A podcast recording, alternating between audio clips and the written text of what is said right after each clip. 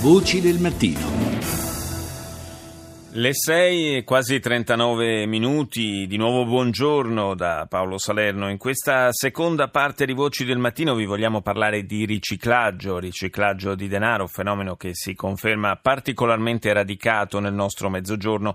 Lo facciamo attraverso una ricerca che è frutto della collaborazione internazionale fra il centro Transcrime dell'Università Cattolica del Sacro Cuore di Milano, l'Università Avri di Amsterdam e quella di Leicester nel Regno Unito con il co finanziamento della Commissione europea.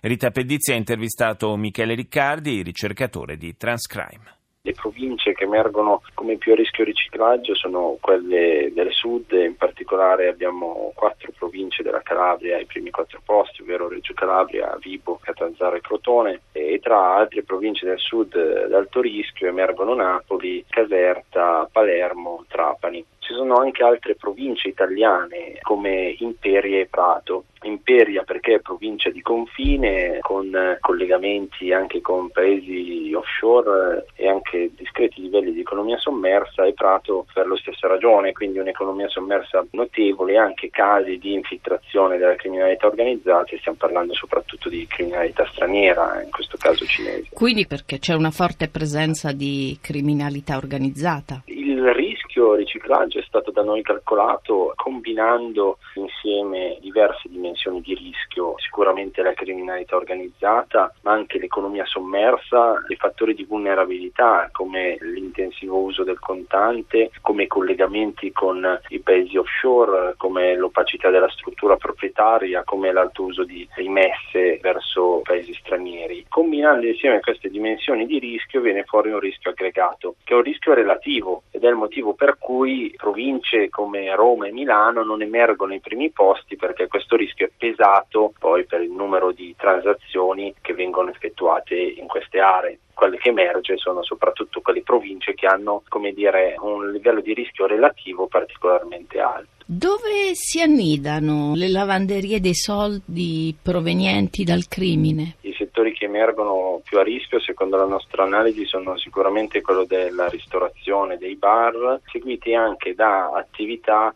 che eh, diciamo possiamo definire di altri servizi, cioè dai centri estetici centri massaggi, ma anche attività eh, legate a servizi di eh, sicurezza e investigazione. Ad alto rischio eh, sono anche i settori dell'intrattenimento, ovvero quello dei giochi, delle scommesse, ma anche settori collegati come la gestione di attività e strutture di divertimento o anche di stabilimenti balneari.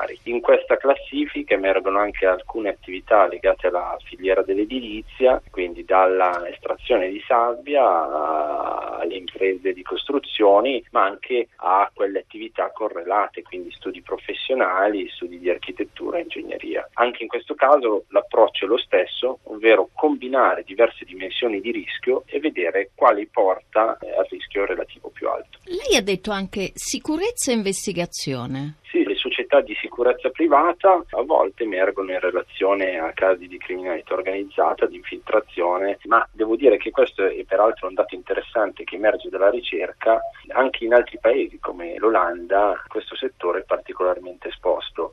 Come avete costruito l'indicatore di rischio del riciclaggio? Allora, è un approccio quantitativo che fa da complemento anche alle analisi di valutazione nazionale del rischio già compiute anche in Italia dal Ministero dell'Economia e delle Finanze e dall'UIF di Banca d'Italia. La cosa interessante è che identifichiamo una serie di dati che non sono mai stati utilizzati prima, ad esempio la prima analisi approfondita della struttura proprietaria delle imprese italiane, quali sono le nazionalità più frequenti tra gli azionisti e i titolari effettivi di aziende italiane e anche quanto le aziende italiane sono esposte verso paesi offshore. Ci dia questo dato? Le nazionalità più frequenti, e stiamo parlando di azionisti stranieri, quindi al di fuori degli italiani, in Italia sono gli svizzeri al primo posto, eh, seguiti da individui o persone giuridiche di nazionalità tedesca, quindi Regno Unito, Stati Uniti, Francia,